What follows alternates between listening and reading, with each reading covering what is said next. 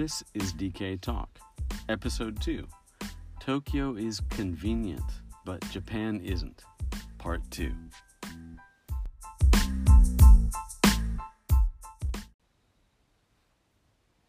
Hey everyone, how's it going out there? Well, September is here. Three quarters of the year are already gone. What are you going to do for the remainder of two thousand nineteen? Hopefully, you've got something planned. Around here, people are preparing for fall with beautiful red, orange, and yellow mountain leaves. Getting ready for this year's harvest, if you're a farmer, of rice crops and joining the fall festivals around the country, which students look forward to. Or in some places, the annual harvest festival, complete with local seasonal foods. In September, Japanese people who follow old traditions will take part in moon viewing parties and the observance of autumnal equinox, which is rooted in Buddhist beliefs. These events will be the topic of the upcoming episode three. Be sure to check that out. Trains, buses, and taxis are the main ways to get around places in Japan if you're not walking or if you don't have a car. And although the service is clean and on time in large cities as well as the countryside, frequency may be the most noticeable difference. While there are inconveniences on public transportation, it doesn't mean that there aren't pleasantly surprising and enjoyable parts of the infrequent service. Trains. The bullet train in Japan is one of the easiest and most well-known trains to take between large cities. It's sort of like flying in an airplane, except on the ground.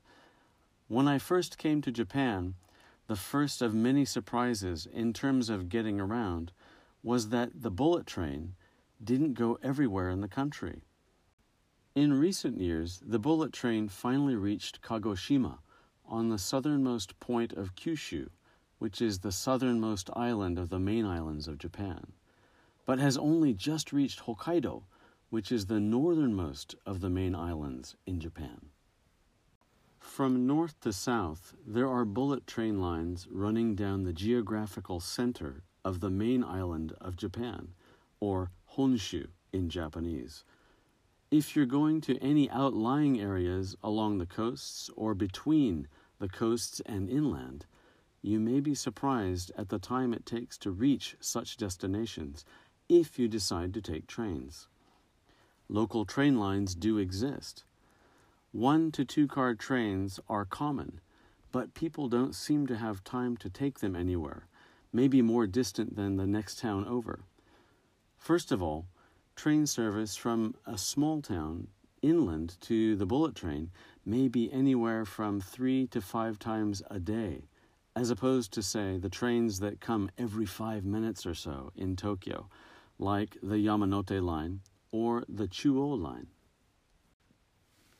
Tickets for the bullet train are available at any train station from the ticket counter or from machines within the station. I don't know if it's standard or not, but I've had station agents in the ticket office pull out a Japanese-English dictionary when giving me my change.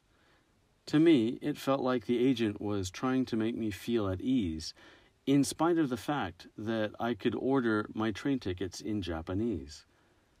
Even if the agent does have a dictionary, the difficulty for that person to pronounce the phrases intelligibly can be hit and miss.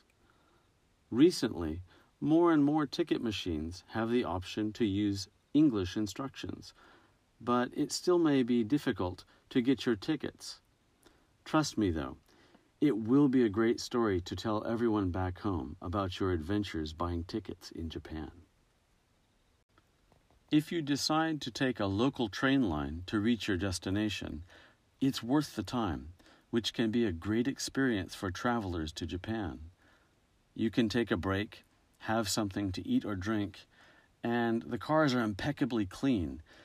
If you sat on the floor, you probably wouldn't get dirty, although you may get dirty looks from people around you for doing something which is taboo in Japanese society. The cleanliness is seemingly universal in Japan, both in large cities and especially so in small towns.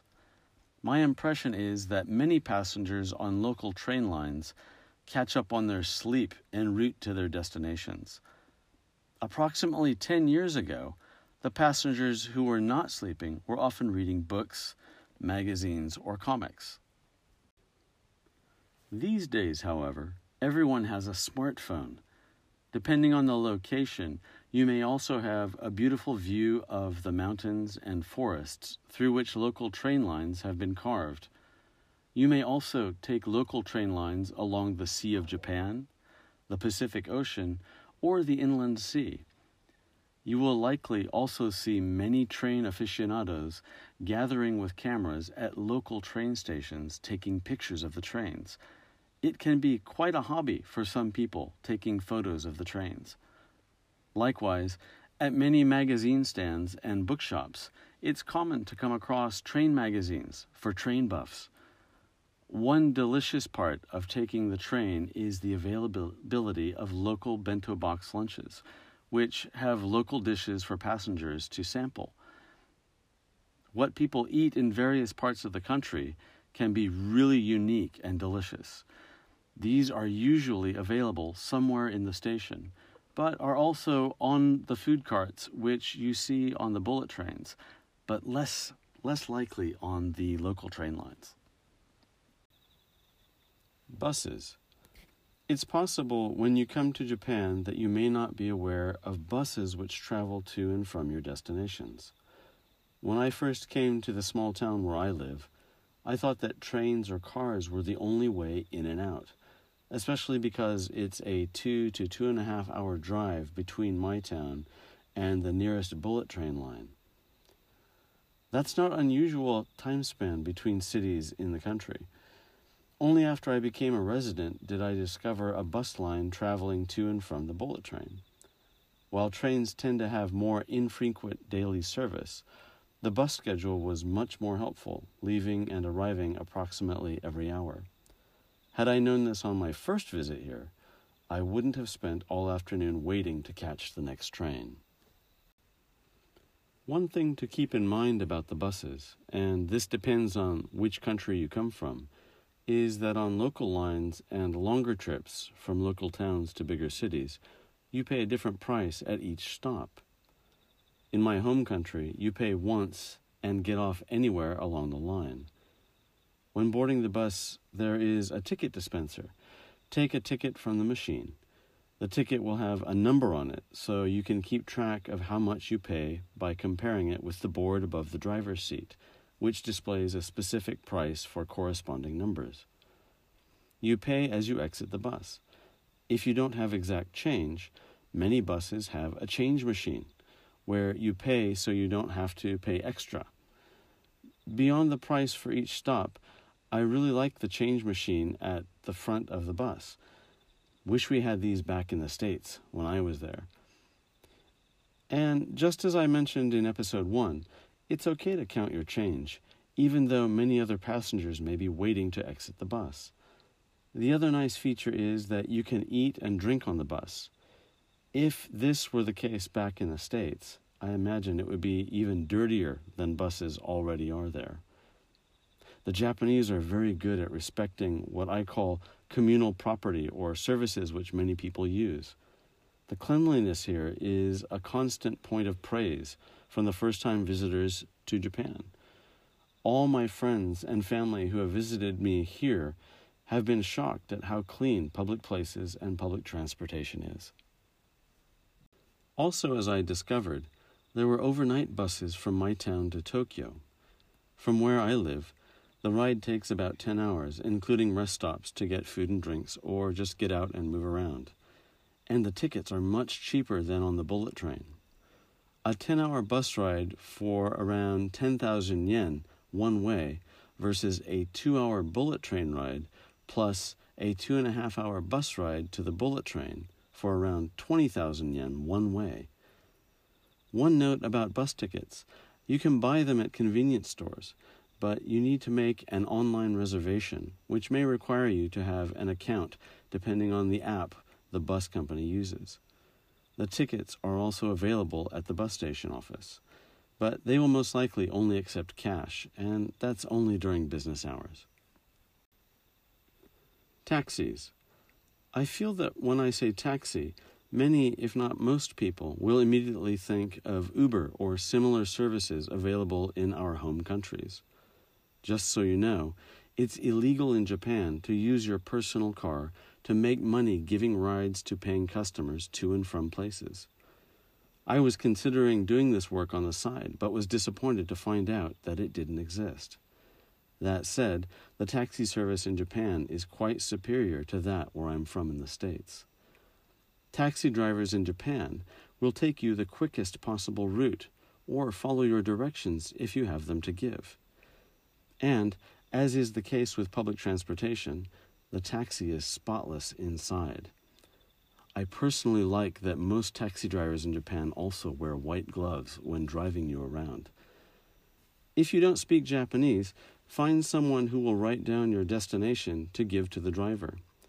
In smaller towns, there are basically no English-speaking taxi drivers.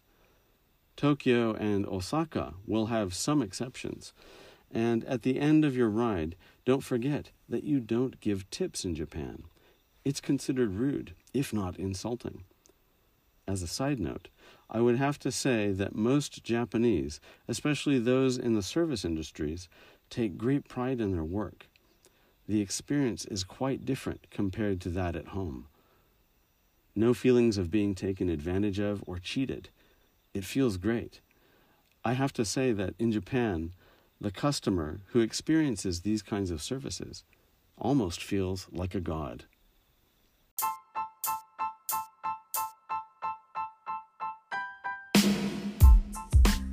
Thanks for joining me today. In the following episodes, you'll either hear from me or my wife and I. We're looking forward to having you with us next time. This has been D K Talk, where language and culture are bound.